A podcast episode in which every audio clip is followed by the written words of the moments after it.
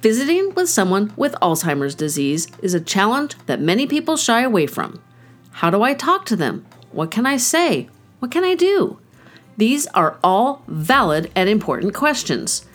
Searching for answers to these questions is why I started this podcast. Connecting with my mom and having pleasant times together were evading me, and none of the common suggestions were of any help. It's still a challenge knowing what to do, how to conduct myself to keep her happy. As soon as I think I have it dialed in, her situation changes. That's one of the biggest challenges, and it's why I created this episode. You'll find out more about mom, details about our visits, and how I'm coping with a huge amount of changes in just the last few weeks just by tuning in. Hopefully, some of my challenges and solutions will help you solve some of your challenges too. This episode is brought to you by Family History Films. Visit myfamilyhistoryfilm.com to find out how they can preserve your family history in a fascinating documentary film. Welcome to Fading Memories, a supportive podcast for those of us caring for a loved one with memory loss. Before we get into the show, I want to thank everyone who tunes in regularly. And if this is your first episode, welcome! I want to encourage all of you to follow me on social media. All of the links are in the show notes. My social media accounts are full of details about mom visits, my own life, podcasting, and most importantly, cute dog photos and videos. I share advice from guests and other caregivers to give you as much support as I can. Now, on to the show. Regular listeners know quite a bit about Mom as she is now, so I'm going to take you back and fill in some of her history. Mom was born in January of 1943 in Northern California. Mom is the oldest of four siblings. That's her, her two brothers, and then her sister is the youngest. As the oldest, she was responsible for keeping an eye on the other kids while her parents worked.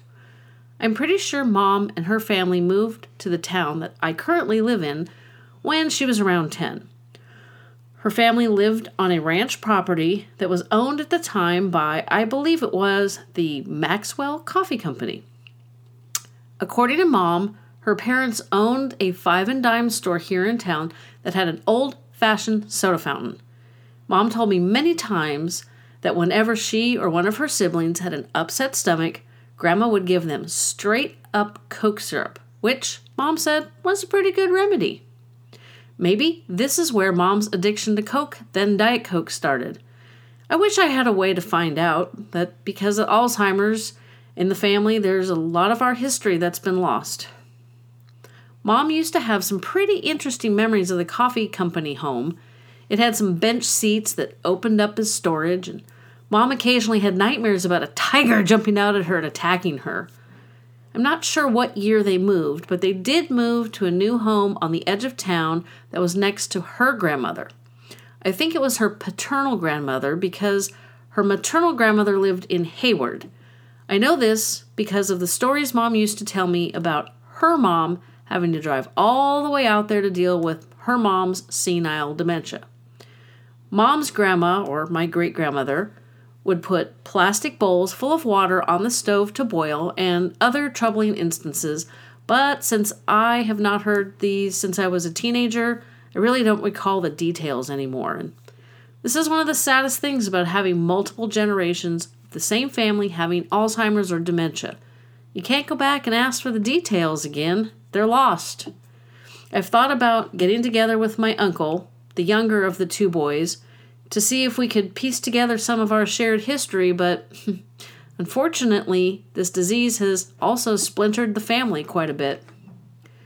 Mom met my dad when she was a sophomore in high school. Dad was a junior. I'm not sure they even dated anyone else.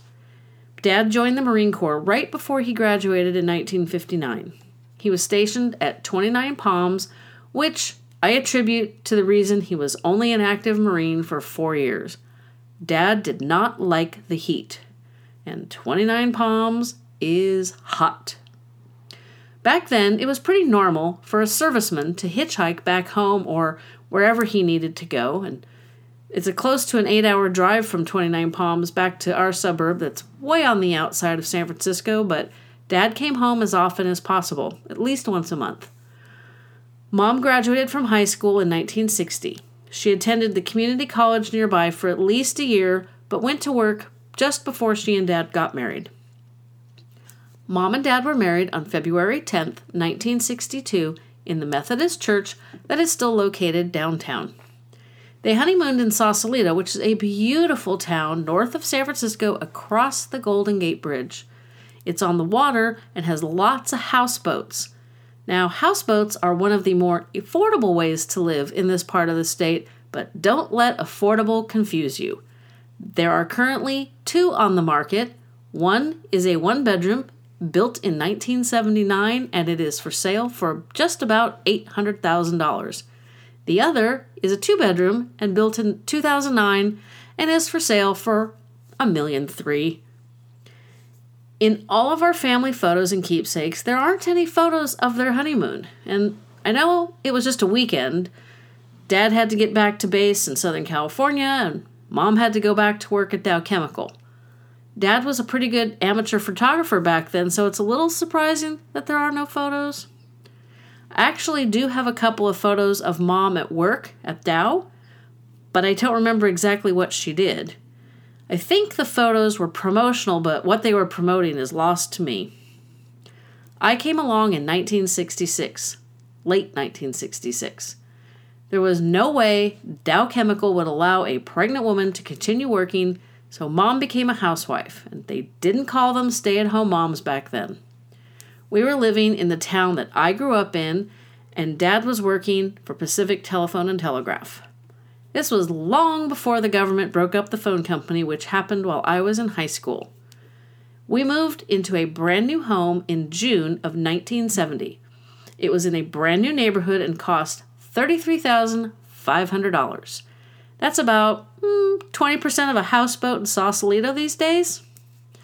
I remember walking across some 2 by 4s with Nana, she's my grandmother that's almost 102, over the freshly poured street to the schoolyard. Back in those days, we attended elementary school from kindergarten through sixth grade. The biggest reason for the move was simple. Mom was ready for kid number two, but Dad said we needed more space.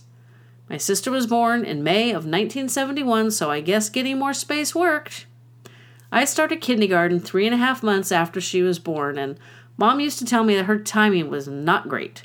Just as she got some daytime to herself, she had a baby to take care of, and my sister was not the easiest baby to take care of at all. Mom lived in that house across the street from the kindergarten yard from June of 1970 till March 15th, 2017 just shy of 47 years. Moving her into the care home was pure hell. Mom claimed she didn't belong there. She begged to live with one of us girls, then just cried and clung on to her dog. Yes, Misty, her grossly overweight poodle, was allowed to live with her for the first year and a half. We had to rehome her when they fully renovated the entire community in the summer of 2018. Now, having the dog did help mom with the transition, but it still took about two months before she didn't cry every time I show up. I remember the day that happened like it was yesterday. Mom was trailing behind another resident who just had to use the telephone. Mom saw me and asked me to walk with her as she was helping her friend. The word friend was like hearing I'd won the lottery. It was a relief that she was no longer crying and assuming she'd been abandoned every time she saw a family member. Those first two months were harder on us than they were on her. After about a year or so in the residence, my sister and I were really struggling with the decision of whether or not to keep Misty with mom or not. Mom's memory made caring for the dog nearly impossible, and the lack of structure and discipline was making Misty a little nuts. If you listen to the episode titled Misty Tales, you may be familiar with this story, but it bears repeating. Mom had been living in the memory community for about four months when the executive director, the medtechs, and I devised a plan to get Misty fed properly in the hopes that she would lose weight and be a little bit more normal. All the residents were sweet, saving bacon and hot dogs for her, but weighing almost double an ideal weight was really causing problems. At the end of a visit, I was literally shoving Misty into mom's room. Misty was not having it. I didn't want her in the dining room during dinner. Lola, a very sweet resident who thought whatever she could see belonged to her, decided that Misty was now her dog. She was getting really upset that I was stealing her dog. She grabbed Mom by the forearm in an attempt to get her to help stop me. I was focused on the dog, but abandoned the attempt to get Misty in their room when Mom loudly exclaimed, If you touch me one more time, I'm going to knock your block off. Yikes! I did not need an old lady fight on my hands, so I pushed Mom out into the courtyard and attempted to calm her down. Mom was so angry she was shaking, but I knew a broken brain would actually be on my side for once. I explained that Lola's mind was so bad that she didn't understand Misty wasn't hers. She loved Misty too, and, and she just wanted to make sure she was okay. She thought I was taking her away, and on and on I went, repeating this tale about poor Lola's terrible mind. It took about two to three minutes when Mom realized that, wait, uh, everyone's sitting down to dinner, and she just walked right inside. Just like that, the Misty crisis was over. And again, Misty was rehomed in August of 2018.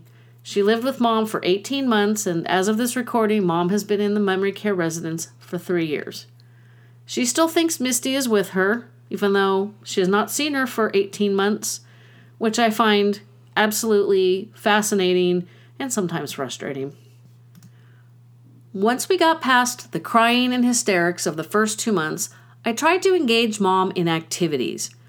I had done a lot of research about what to do to engage someone living with Alzheimer's on their level, and for the most part, all of that advice failed miserably. Not long after the Misty and Lola fight, I realized that mom would be really upset if she knew that she wouldn't have Christmas gifts for her three grandkids. I had come up with a really easy craft that I thought she'd enjoy that I could then fashion into a gift from their grandmother. If any of you are into crafting, this is what I coaxed her into doing. Instead of using fancy alcohol inks, you can use Sharpies and 91% isopropyl alcohol to make some beautiful art. I drew a heart outline on a 6 by 6 inch tile and asked her to pick out three pen colors and fill in the heart. Now, if you've read the same advice as I have, then you know that simplifying something they've done in the past is usually quite successful. Mom used to do oil paintings and woodworking, so this seemed very overly simple. yeah, it was awful. I didn't realize at the time, but mom's visual processing was already terrible. She'd say she needed her glasses and then refused to use them. It's like, ah. That was just the beginning of the frustrations. I should have been smart and given up, but I was convinced that she could do this. It was so simple a toddler could do it. So mom could do it, right? Nope. I had to tell her every two minutes what she was doing, why, and constantly reassure her that she couldn't screw it up. We did two tiles in one visit, one for each granddaughter.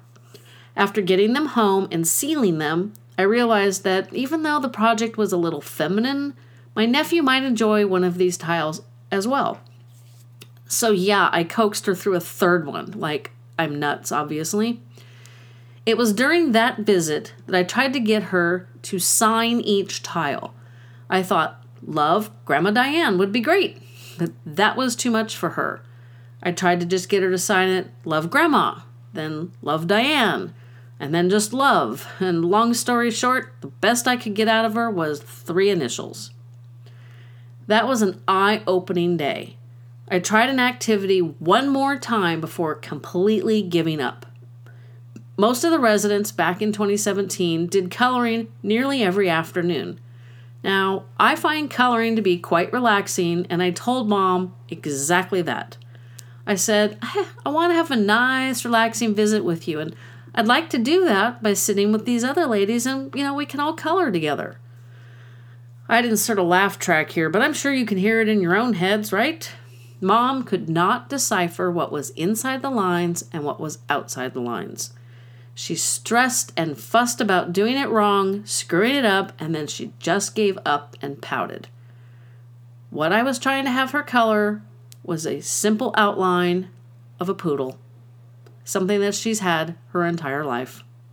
It was then I realized I was going to have to find a better way to interact with her. Sitting and chatting was not a good option. I learned the hard way that truthful answers weren't always a good idea. Mom has a very hostess type behavior. She wants to make sure you're okay. You're doing what you want. Is everything fine? It's very fussy. She'd ask, What have you been up to lately? or How's your family? One day, in sheer desperation at having to answer these same questions for the fifth or sixth time in 15 or 20 minutes, I said, well, John has been busy selling houses, and I've been busy photographing families and graduates, and Laura, who is our daughter, has been working at a new job that she really loves. This seemed like a reasonable answer. It gave her the information she asked for, but it didn't burden her with a lot of details that she wouldn't be able to process. She looked at me, she got a confused look on her face, and then she looked at me and she said, Oh, bullshit. What have you really been doing? I was like, What? to say I was shocked is a complete understatement. Not that she swore at me, that isn't out of character for her. It was a fact that because she forgot who I was to her, that my answer seemed like fiction. Some well meaning friends have suggested just making stuff up, but that never seemed right to me, and it's hard to keep track of. Not that mom could, but I just, it just seemed like too much work. But looking back, I think they might have been right. After that lovely exchange, I just started answering by saying, Oh, you know, same old stuff, or same old, same old. And she doesn't always like that answer, but it only takes a few seconds for her to say, Oh, okay. And then we're on to something else. Of course, even that gets old after 20 minutes and 10 times, so to save my sanity, I decided I had to find a better way to spend time with her. Now, being in Northern California is a blessing when you want to get out of a memory care residence. Mom lives 10 minutes or less from two regional parks, so we've visited them a lot. The first is Black Diamond Mines Regional Preserve. Black Diamond is a 6,000 acre park located north of Mount Diablo in Contra Costa County. Mount Diablo was part of the view from Mom's backyard all of those 47 years. It's a beautiful, sharply peaked mountain that was actually formed from volcanoes, which is surprising because, yes, we have earthquakes. Never had a volcano erupt in my entire life. So it goes back a long way. The park used to be a handful of coal mining towns, the biggest of which were Nortonville and Somersville. Now, if you live around near me, you know that we live near the Somersville Town Center and Somersville Road and Somersville this and Somersville that, and then every other thing is named after Mount Diablo. There's a lot of history up there, but for me, its close proximity is what makes it a hit. In the spring and summer of 2018, Black Diamond Mines was a place I'd take mom a lot. We could walk along a major path that takes you to the mine, picnic near the parking lot, and enjoy nature without too much physical effort. Not more than 300 feet off the parking lot are tables under beautiful, very old oak trees. And if you turn your back to the parking lot, you have this gorgeous view of the hills and the trees and the flora. And mom loves it. There are a lot of people who hike and walk there, so it's a pretty safe place to be even on a Monday afternoon. It was great. I would put mom in a pair of my old tennis shoes and we'd walk along a winding path and enjoy nature and the sunshine. Two years ago, this was doable. My biggest challenge was getting mom into the shoes that tied and having her walk next to me. Back then, she'd walk to my side and slightly behind. I knew then it was because she had lost her peripheral vision and I worked with it as much as possible, but the challenge for me is that I also have limited peripheral vision and I am highly uncomfortable with her walking behind me. Just, she's not a fall risk, it just doesn't feel safe. So the other park is the Contra Loma Re- Reservoir. The reservoir, which is owned by the Contra Costa Water District, is available for year round fishing, which we don't do, and it has a life guarded swim lagoon for summertime swimming or kid watching. Fishing is allowed, and the reservoir contains catfish, black and striped bass, bluegill, trout, and red eared sunfish. I don't think mom would ever be interested in fishing, but you know, thinking about it, maybe it's worth a try. The swimming lagoon is actually quite interesting. It has a beach walk in, which would be great for someone with crappy visual processing, but it also has sand in the shallowest parts, and that freaks mom out. The shifting sand makes her feel unsteady and it makes it difficult for her to understand that she's not going to fall. Just the feel of the sand shifting, even though she's standing on the cement bottom, it just it freaks her out. We've only gone in the pool like two or three times tops before I gave up on wading in the water with her. Mom loves to watch kids, so that's what we did during the months that they weren't in school. We'd go back to the mines in the fall when the temperatures were cooler and the kids weren't around. It was in early 2018 when I started the podcast, so I started recording some of our outings. Mom never seems aware of what I'm doing, and I hope that, you know, someday I appreciate having these recordings. Right now, they're kind of hard to watch because at this point, I'm not sure how many trips we'll be taking to the park in 2020 and beyond. Because mom's visual processing is shot, just driving to look at nature isn't really a good option. It was early on in 2019 when I realized that mom would say the same thing in the same spot when we went to the mines. I can only hear how amazing hills are almost the exact same spot each and every time we go. She also doesn't seem to, quote, see what's really there. It doesn't help that she sits way low in the seat of the car, so her eyes are like right at the bottom of the window. Now, I've thought about putting her on a pillow to raise her up, but I, I worry about her safety. Uh, maybe at this point, her enjoyment outweighs the possibility of something bad happening if she were sitting on the pillow and we got into an accident it's worth considering. But then again, she would fuss and fluff and mess with the pillow for five or ten minutes before getting in the car, and that's just frustrating, especially when it's cold.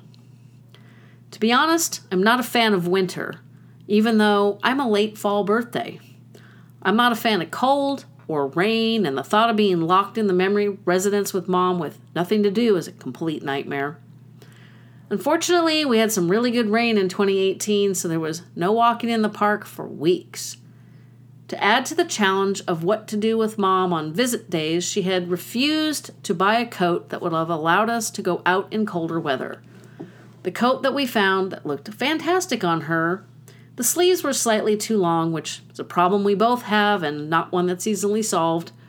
I would have just bought the coat, and probably should have but Mom gives away anything she doesn't recognize as hers, and at this point in her disease, that's pretty much anything purchased for her in the last 15 years. So we started going to Starbucks and other places just to get out, but she never seemed happy with any of them either.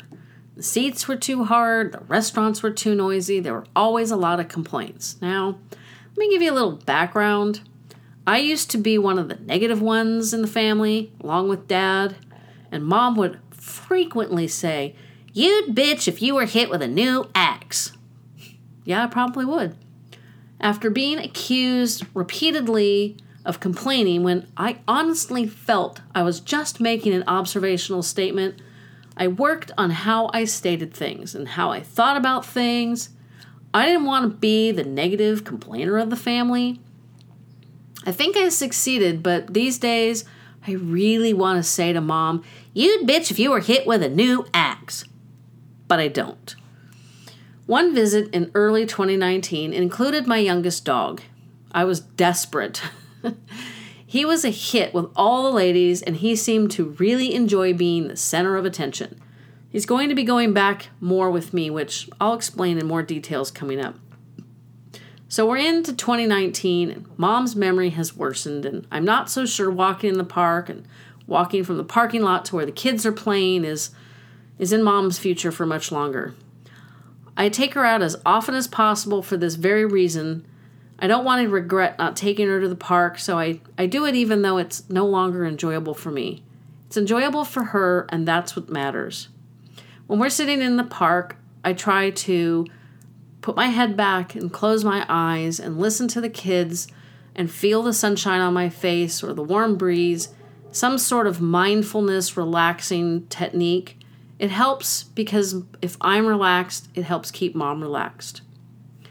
So, coming up are some recordings from some recent visits, most of them from the fall of 2019. But first, I want to tell you about a service I learned about that I know you'll want to check into.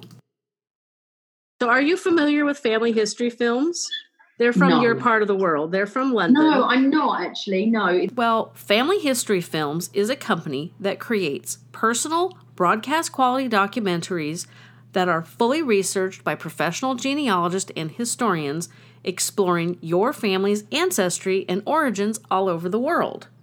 As a client, Family History Films will work closely with you, filming in both the comfort of your own home or at locations special to you and your family.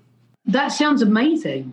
The films are personalized and personal, and they're built around interviews with you and your family members, and your memories are the most important source.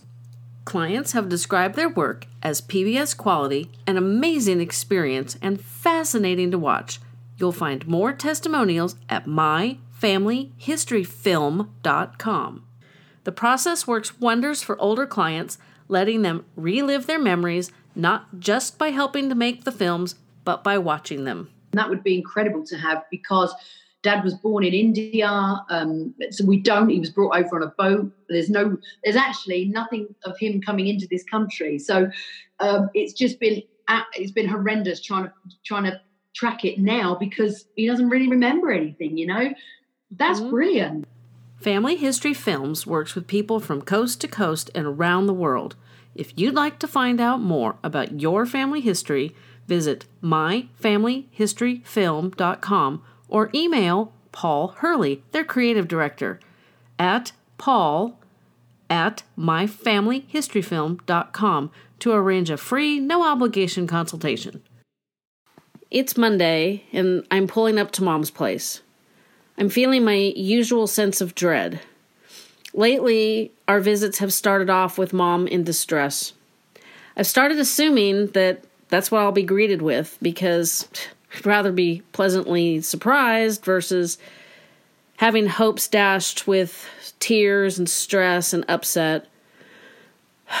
okay, so let's see what I'm in for today. Last week when I got here, mom's door was open, but Today it is closed. Apparently, mom is not in her room this afternoon, which is unusual. So I'm walking down the hall towards the activity room to see if I can find her. Hello? Did I scare you?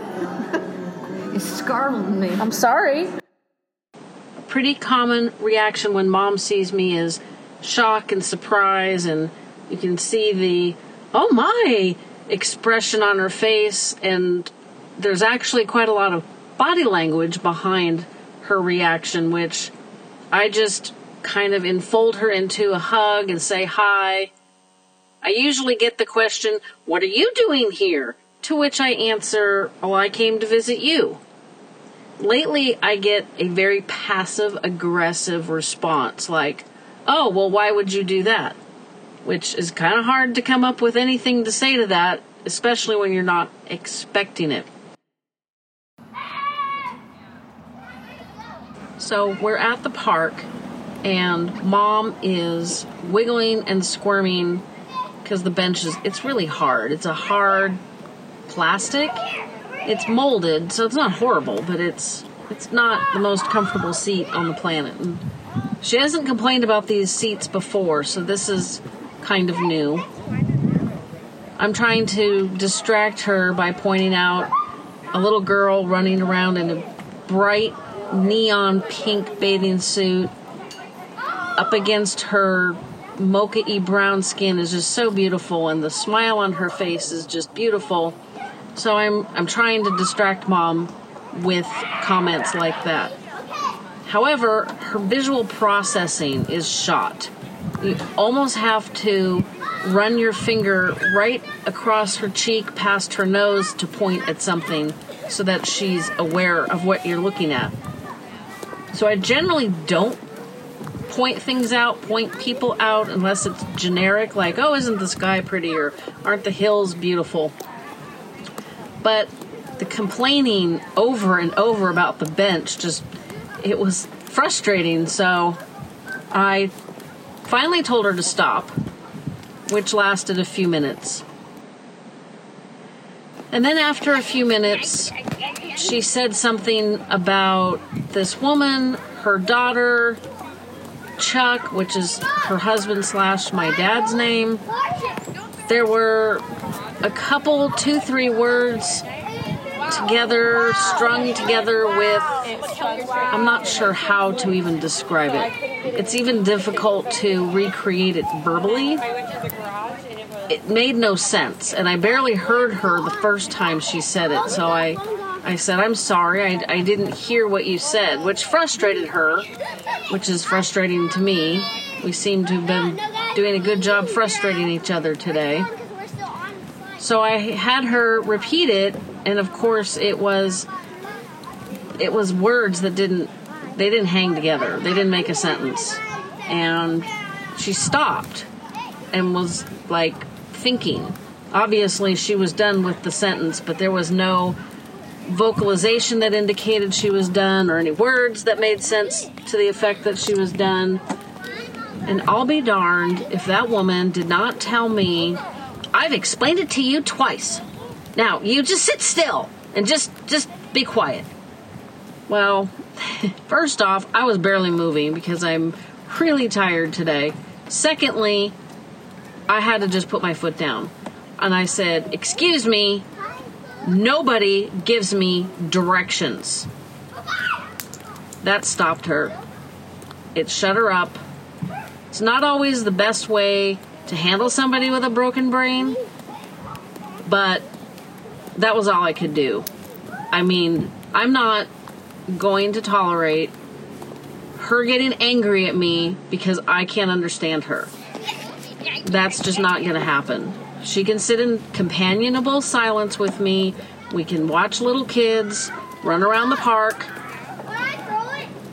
But I'm not gonna. I'm not taking orders like basically sit down and shut up. That's not happening. Wow. Wow. Mom is back to complaining about the uncomfortable bench, and I'm about at the end of my rope. So I've suggested that we get up and walk over to the splash zone. Now, the splash zone's got quite a number of kids and a couple of moms playing with the younger ones. The water squirts up from the ground. There's like built in squirt guns, squirt cannons. Not really sure how you would describe those, call what you'd call them, but the kids love to squirt each other and one mom is squirting her kids and they're just squealing and having a great time. After a minute or two, Mom starts to look around like she's baffled and confused, which I take as a sign that it's time to go. We still have to stop and pick up toilet paper for her, which is another issue, but we're not even going to discuss that today. How about you? Did you have a nice day? Yeah, it was very nice, calm, and quiet. What did you do? Not a whole lot. Just I loved watching and seeing what's going on and Going on with the children? with what? With the children? Oh yeah, the ones that are right at that time. Yeah, yeah. The ones that are at the park? Uh, I think we went to the park. I don't know for sure. Yeah, we just left. Hmm? We just left the park. Oh, So we were watching kids, right? yeah. The park visit you just heard was on October 7th, 2019. Mom had no physical issues walking at that point, and listening to these recordings again, I see that she was much more conversational than she is now. The following recording is from a visit on October 28th, 2019. It had been quite some time since I had sat down and eaten with mom, and knowing that people living with Alzheimer's start to lose the ability to eat with utensils, I thought it was past time to have a meal with her in her space and observe the whole process. Uh oh. I came to have lunch with you and you're already at dessert. She's not here. Oh, I haven't Yelling eaten yet, for much. I said, beautiful lady, gorgeous lady, wonderful woman. I'd like to go with you. Well, can I have lunch with you? Yeah. Will this nice gal give me lunch? What? Am I too late for lunch? No. Um, you want a sandwich? I'm easy. You ready to go? I'm gonna sit with you. Oh, Cool. But I can do whatever you want. well, if you stand up, I can move the chairs around. That's the hard part. It may be a little difficult to hear, but what I was asking mom to do was stand up so I could move a chair around to sit in myself, and she said, "Well, now that's the hard part." God, Yeah, a, Oh, never mind. She got one for me. Thank you so much. Looks like you had something tasty. Well, I- Now now that I'm think I better leave it alone until I get. oh, I missed myself. Thank you. missed yourself in like two seconds. Here, you want me to take this? You want me to take that, Diane? What? You want to keep it? You can keep it. Lunch here is good because it's the right amount of food for what I need, not too much. Other places, too much food and I eat too much. What are you eating? It's just to show you. It's just Just wiggly pink Yeah. stuff. Okay. Is it strawberry or raspberry? I haven't tasted mine yet. um, I don't know, but it tastes good. That's good. I get my, my dog comes up to me, mm-hmm. and she looks me real close, you know, and I every once in a while she expects me to f- fill it. This is probably a good place to pause and remind all of you that Mom's dog was rehomed in August of 2018. So it's been a little bit over a year at this point. There is no dog and no begging. So that she can eat it. I think that's because you've done that one before. Oh, I have. I wouldn't hurt her for anything. Oh, I know you wouldn't hurt her. Yeah. It's just so strange. That she begs? I said it's it's, it's strange. It's different. Okay. Yeah. I'm just playing along here because I have absolutely no idea what mom is talking about. I have no idea what is strange. What's different? I was talking about this. I don't know. I can't even get my mouth out of my head. Okay. As I'm sure you can hear, mom uses the incorrect word frequently, and when she's aware of doing so, she stops and tries to find the right word, tries to correct herself, but more often than not, that doesn't happen. I think she also uses that laugh to cover up her discomfort at knowing that she's not communicating properly, not using the correct words. I'm really not entirely certain, but she uses that laugh a lot, and I'm sure it's not because she thinks I'm that funny. Do what? We could go for a drive if you want. Well, I, I don't know what I want to do. You don't know what you want to do? I'm surprised all the time. You want to go for a walk? We can do that. Whatever you want to do, that's okay. This is a common response I get to almost any question. I can ask mom, Do you want Diet Coke or iced tea? And she will tell me to have whatever I want. You know, just to, don't worry about her. It's a very caregiving, hostessy type of behavior. And you're going to hear how I'm going to try to use that to improve her day to day living coming up. What do you think would be a good good thing? Right now, go to the bathroom. That, would be nice. My dog, my, I had to put my cat down, you know, inside her earlier this this morning, and I was trying to find, eh, you know, if she was going to be okay, and she seems to be okay. That's good. Mom has not had a cat since March of 2017 when she moved into the memory residence. Life is one of those things that you just you never know what's going to happen. That's true. I should probably put this here. Yeah, and then they can pick them up with the rest of the linen- linens.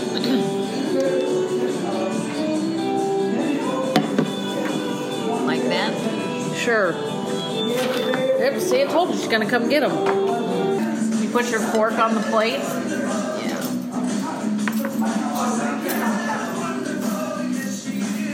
The fork on the plate.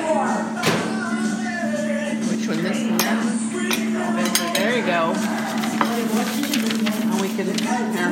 No, let's clear that off. There you go. You're going to throw it away? Yeah, it's dirty. Most days when I come and visit mom, I find the linen napkins in her room and her purse and the plastic cups they drink out of stuffed everywhere, utensils. Mom seems to have a hoarding issue, and recently I've started calling it Alzheimer's OCD because it's just incredible the stuff that she will carry around. I guess both of us made messes on our paper placemats. Oh, we did something. But it doesn't, doesn't last long, huh? No, just in time for lunch. Yeah. Some of the parks that we go to are closed Oh. because of all the fires. Per- permanently? No, just because of the high fire danger. Was so windy yesterday that it whipped a little fire into a huge fire, so we don't want that. They were just there for a while. Yes. Yeah. I should probably put this here. Yeah, and then they can pick them up with the rest of the linen- linens.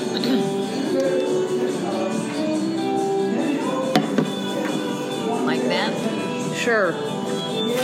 Yep, see, I told you she's gonna come get them.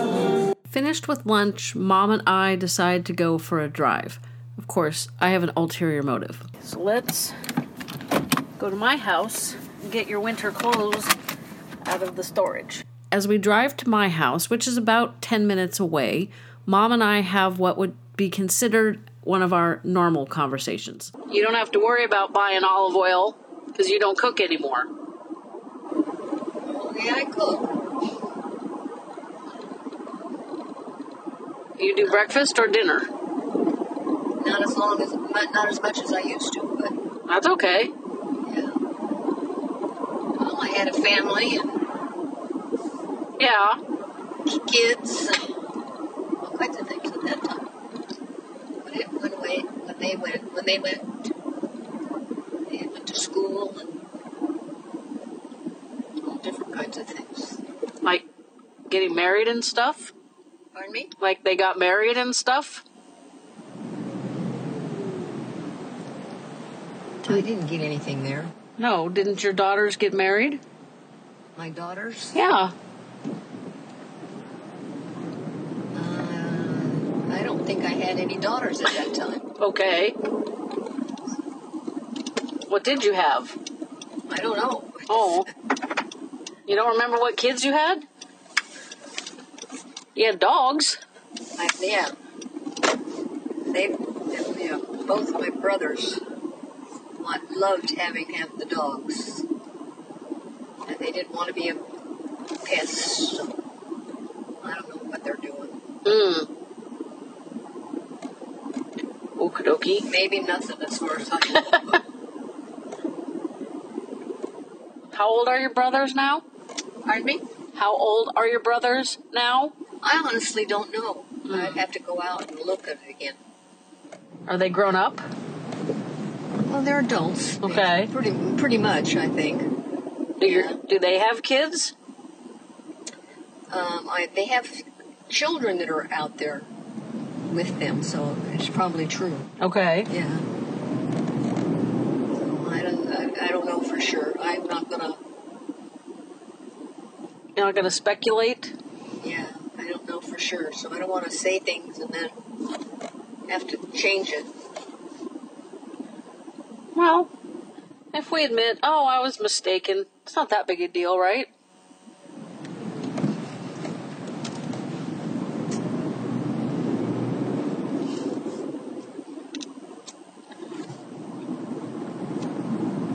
I like this area out here. Well, it's in my neighborhood. Fortunately, closed the golf course, so instead of green grass, now we have more brown grass. More or less what drawing? More brown grass because they closed the golf course. Oh.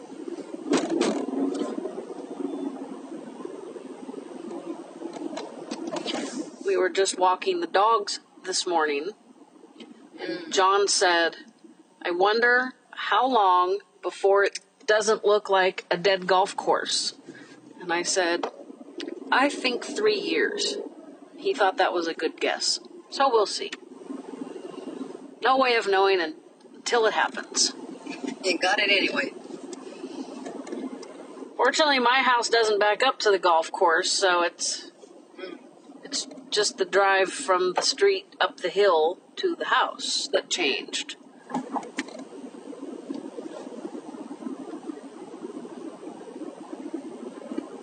Like my Halloween decorations. I feel like we've been out of town. I'm not that far off the main road, only a mile.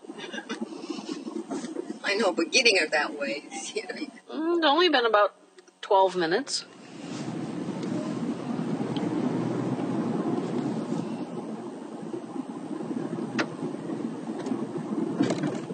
what's that big building? Building? A house. Is that all it is? I mean, this one right here on the corner. Your room? This is my house. Yeah. Okay, we're gonna go inside. We are, huh? Yep, and we're gonna get your winter clothes. Really? Yes. I thought I could ta- ta- take it by myself. You know. Well, you could, except they're at my house. Because your Yes, ma'am. closet's not that big. Up until this point, our visit was going fine.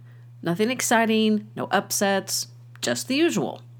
When we got back to mom's residence, she needed to use the bathroom. I have gotten in the habit of opening the door so she can see the facilities. Her short term memory is pretty much gone, and it's easier to show her where she needs to go instead of pointing or leaving it up to her to fend for herself. Mom is semi incontinent at this point. She wears Depends, but she was still using the bathroom fairly well on her own. While I was hanging up her winter clothes in the closet, she was struggling and struggling to pull up the underwear. First, it doesn't help that she crosses her legs and then tries to pull the clothes up. This particular day, the only real problem was one we all have on occasion. She kept getting her toe stuck in the leg hole. The problem for someone living with Alzheimer's is that they cannot analyze the problem and find a solution. So the challenge for me was knowing that helping mom, even in a simple and basic way, could easily lead to anger on her part. I let her struggle and I gave her the time to see if she could solve the problem.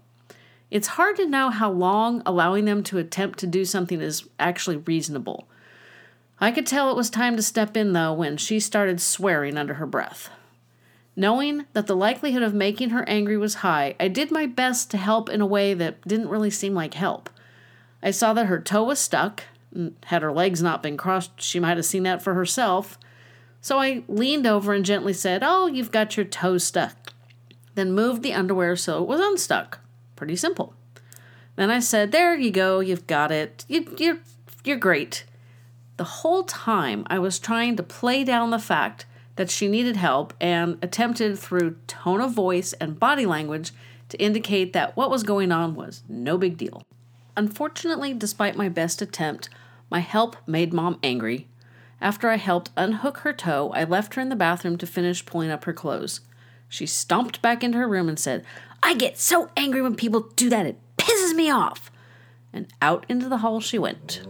About five minutes later, just about the time I was finished with the clothes and about to leave, she came back in the room and was all happy and smiles when she saw me. I was glad that I'd be able to finish the visit on a positive note because mom seems to remember the negative feelings left behind after an incident like this long after she's forgotten what happened. We chatted for a little while and then I left. Thankfully, mom was still in a happier place. The following week, mom had a dentist appointment. I have to sit in the exam room with her after a disaster appointment earlier in the spring. So this time I was prepared with music for her. Thankfully, the appointment went well and we even got x rays completed. The following recording is my arrival and my attempt to get her out of her residence in a reasonable state and within a reasonable time frame. Hi, Am I enough? Dressed enough? of course. Okay. You got pants, you got shoes and a shirt. Yeah, socks and all kinds of things. Awesome. Can I come in? Yeah, come on in. Oh. What's up? I don't know. That we're supposed to be going someplace, but I don't have any idea. Well, I do. At this point in time, mom recognized me as somebody who took her out on adventures, which was my point, but it surprised me that she connected going out with me. Okay. got a dentist appointment. A what? Dentist appointment? Is that what I have? Yeah. Oh, well, then I don't need all of this. No, you don't. By all of this, what mom is referring to is a handful of toilet paper folded neatly and gripped tightly in her hand. Mom has had a leaky eye and a drippy nose frequently for most of my adult life, even my teenage years. We've never figured out if it's an allergy or what. I get the same thing now when the breeze blows up against me. It's frustrating, but she takes it to another level with four feet of toilet paper that she just will not let go. The trash can's behind you. It's right here. Yeah, put this in the box here. No, here. Uh, What's right here? No, I'm gonna have to have some, some, something else, I think, I'm sure. I'll Put that in there, it's, you know, not, you know, you can see it right there, Okay. so. Sometimes it makes my eyes, um, you know, get real red and stuff like that. But those are also, they come up that way, so. Oh, okay. Do you need to brush your teeth before we go to the dentist? Do I have what? Do you need to brush your teeth before we go to the dentist? Oh, Yeah, I probably should. Okay. Better go in the bathroom and do that. Most of the beginning of that conversation made absolutely no sense, which you can tell because when I start saying, oh, okay, or uh huh, I'm just agreeing with her because I have absolutely no clue what she's talking about. And then she said, oh, yeah, she should go in the bathroom to brush her teeth, but she literally roamed around the room trying to figure out what to do for two or three minutes. I will spare you our conversation on that point. What you can't see, because obviously this is a podcast, is the pantomime, charades, and body language, pointing, gesturing. When I asked her if she needed to brush her teeth, I was making the physical sign of brushing my teeth. And I find that sometimes that helps and sometimes it frustrates her. One last conversation before I bring this into the present. Thursday is Thanksgiving. Pardon me? Thursday is Thanksgiving. Oh. What would you like to do? You don't want to do that. What would you like to do for Thanksgiving? Not much. How much? Not much. Well, my kids are grown and doing what they want to do. So Mm, I'd rather let them do that. okay. Well, why don't you come to my house so you can be with your kids and your grandchildren and no. other family? I think that's. No, that's not. That, that that doesn't go right. You don't want to spend Thanksgiving with the family? I spend yeah sometimes with my family. Do you want to spend Thanksgiving with your family? You have to talk to talk to my husband. What do you want to do? I haven't decided. I want to as long as I can get and do what I want to do, I'll be okay. Okay, that sounds perfect. What do you want to do? I haven't done that yet. Okay. I've been working with my daughter with the- the nets, the thing to, that she works on, and she's been good with me with that. So What you guys been working on? I didn't know you guys were doing that. It's, it's some kind of a program where she, you know, she builds or something. I'm not exactly through the school. I don't know exactly what it is, and I don't really want to get excited. I don't want it to come like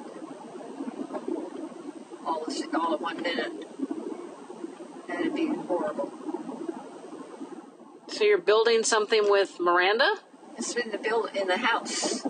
Yeah, you're building something together. Well, I'm not building it. My daughter is.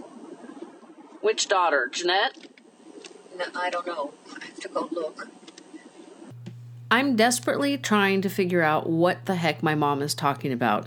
My sister sells insurance, so I'm pretty sure that mom has not been working with my sister on any work project, so I thought perhaps she'd been doing something with Miranda, who is the second oldest grandchild, and that didn't seem to be the case.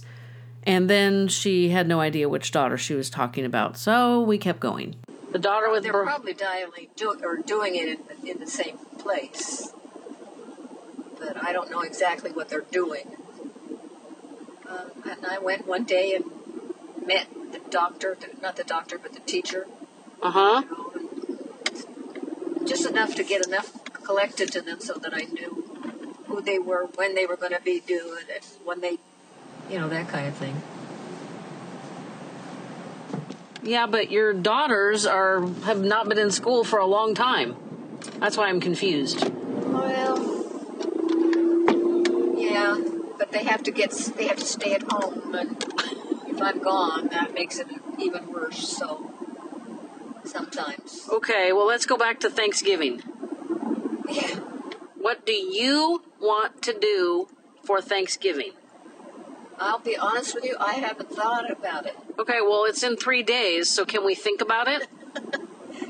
Well, it sounds like it needs to be. Yeah. I don't know exactly what it what to do. I don't know. Normally, see, when we were, my husband and I were the, the head of the family, all of them, all of them together. Right. you know. Well, but now they're all, you know, I have to do this different, all different kinds of things. I don't know what to do, when to do it, how to do it, if I want to do it. And sometimes other people go, you know, someplace else, and I can understand that. Again, no idea what mom is talking about. My sister comes to my house with her family. My daughter's fiance's family comes to my house, so there's really not a lot of going back and forth or any of what she was talking about. Okay, well, I'm asking if you want to come to my house and be with your family. You know, your daughters, your grandchildren, your son in laws, Yeah, your grandson in law. they don't kind of get around it that much. I, Who doesn't get around much? Well, I'm not talking about it. They don't. I don't know how to talk about it. Okay, do you want to come to my house for Thanksgiving? Yes or no? I'd, I'd have to talk to my husband and see what he feels like. No, I'm asking what you want. Okay, And then I'll ask him what he wants and then we'll figure it out. So, what do you. sounds good to me. Okay, that sounds great. Insert silent screaming and metaphorically banging my head on the steer wheel as I drive. Regular listeners will remember that my dad has been gone for almost three years at this point, so I will not be asking him what he wants to do for Thanksgiving, but I play along with her. It's just very frustrating that instead of getting a yes or no answer, I get all of that gobbledygook. Yes, it's part of the disease, but mom was always very decisive. She did what she wanted to do. And that brings me to the current phase that we are in as we are into the early months of 2020. Mom had a rough start to 2020. The week of Christmas, she developed some sort of infection under her eye. It started out as a red mark, and by Christmas Day, it was a very large lump that concerned everyone but her doctor. All of our recent medical issues are part of a separate episode, so stay tuned for that. On December 30th, mom fell in the early morning hours between shifts of caregivers. She ended up in the hospital because she needed stitches. Now, no one knows what caused her to fall. She hasn't been a fall risk prior to the end of the year, and she hasn't fallen since, so we're all baffled. What has happened is she is significantly less verbal and significantly less cooperative. In the first couple months of this year, she has drawn blood on at least three people, two caregivers, and my husband, all because they had the nerve to try and help mom do things she can no longer do for herself. Now, I have the privilege of talking to lots of caregivers through this podcast, and mom's violent combativeness is one topic I bring up a lot. I want to help mom have peaceful days, not days where she's swearing at people, scratching, and essentially acting like a tyrant. It's taken months of suggestions that haven't worked, but I finally feel that I've talked to enough people, had enough experiences with mom's combativeness to come up with what I hope will be a workable solution. So, back to mom's history. Now, she was a housewife, a mom, a dog mom, and a helper in my dad's side businesses. Essentially, mom was a caregiver. She was independent and did what she wanted, when, and how she wanted. She has none of that now. Frequently, she's telling other residents to let her know if she can be of help and, and you know, just I, I'll, I'll be around if you need me. I actually hear this a lot. I was talking to a guest recently who suggested giving mom A or B options. Do you want iced tea or Diet Coke? Now, I use that example because that's exactly what I did back in mid September. I got the typical, now you have whatever you want, and it's okay, don't worry about me, and other non answers, and so I finally gave her the tea. In my conversation with this guest, who you'll hear from in an upcoming episode, we both had a bit of a light bulb aha moment. Even if mom doesn't make a decision, giving her choices makes her feel like she has some control in her life where she truly has none.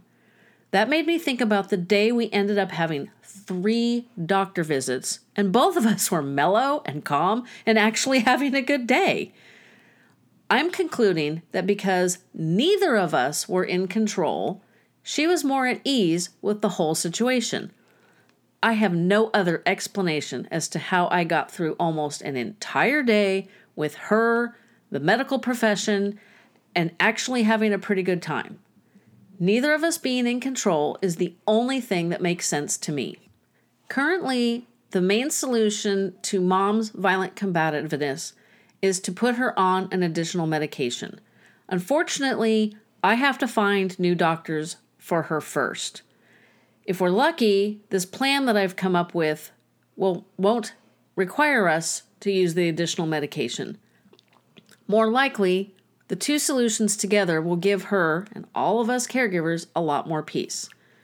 Since mom wants to be in control, wants to be a helper, that's what I'm going to suggest strongly that the staff allow her to do. An example would be to ask her to put napkins on the table before a meal and then hand them to her. If the napkins end up on the table, great. If not, it's really not more work for the caregivers.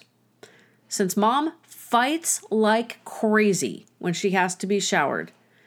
In addition to the suggestion of asking her to help by giving her things to hold, it might help to also give her an option. Do you want to shower now or after breakfast? She will likely say later, at which point they can say, Okay, you said you wanted to shower after breakfast, so I will get the shower ready for you now. The idea is to give her a sense of having choices, of having some sort of control, even though she doesn't make decisions unless you really, really press her on them. I will try to do a follow up so that you can be updated on whether or not this strategy helped at all. I don't suspect that it will solve all of the issues or even some of them, but if we can dial down the hostilities, that would benefit everyone, and that's worth a little extra effort.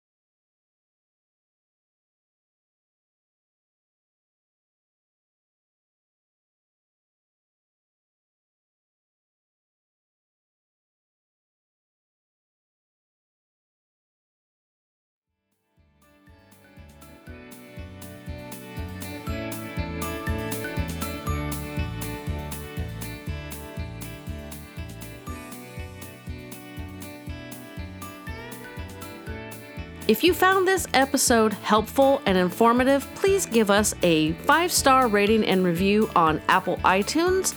This is how new people will find us. Also, be sure to follow us on social media. All of our accounts are linked in the show notes.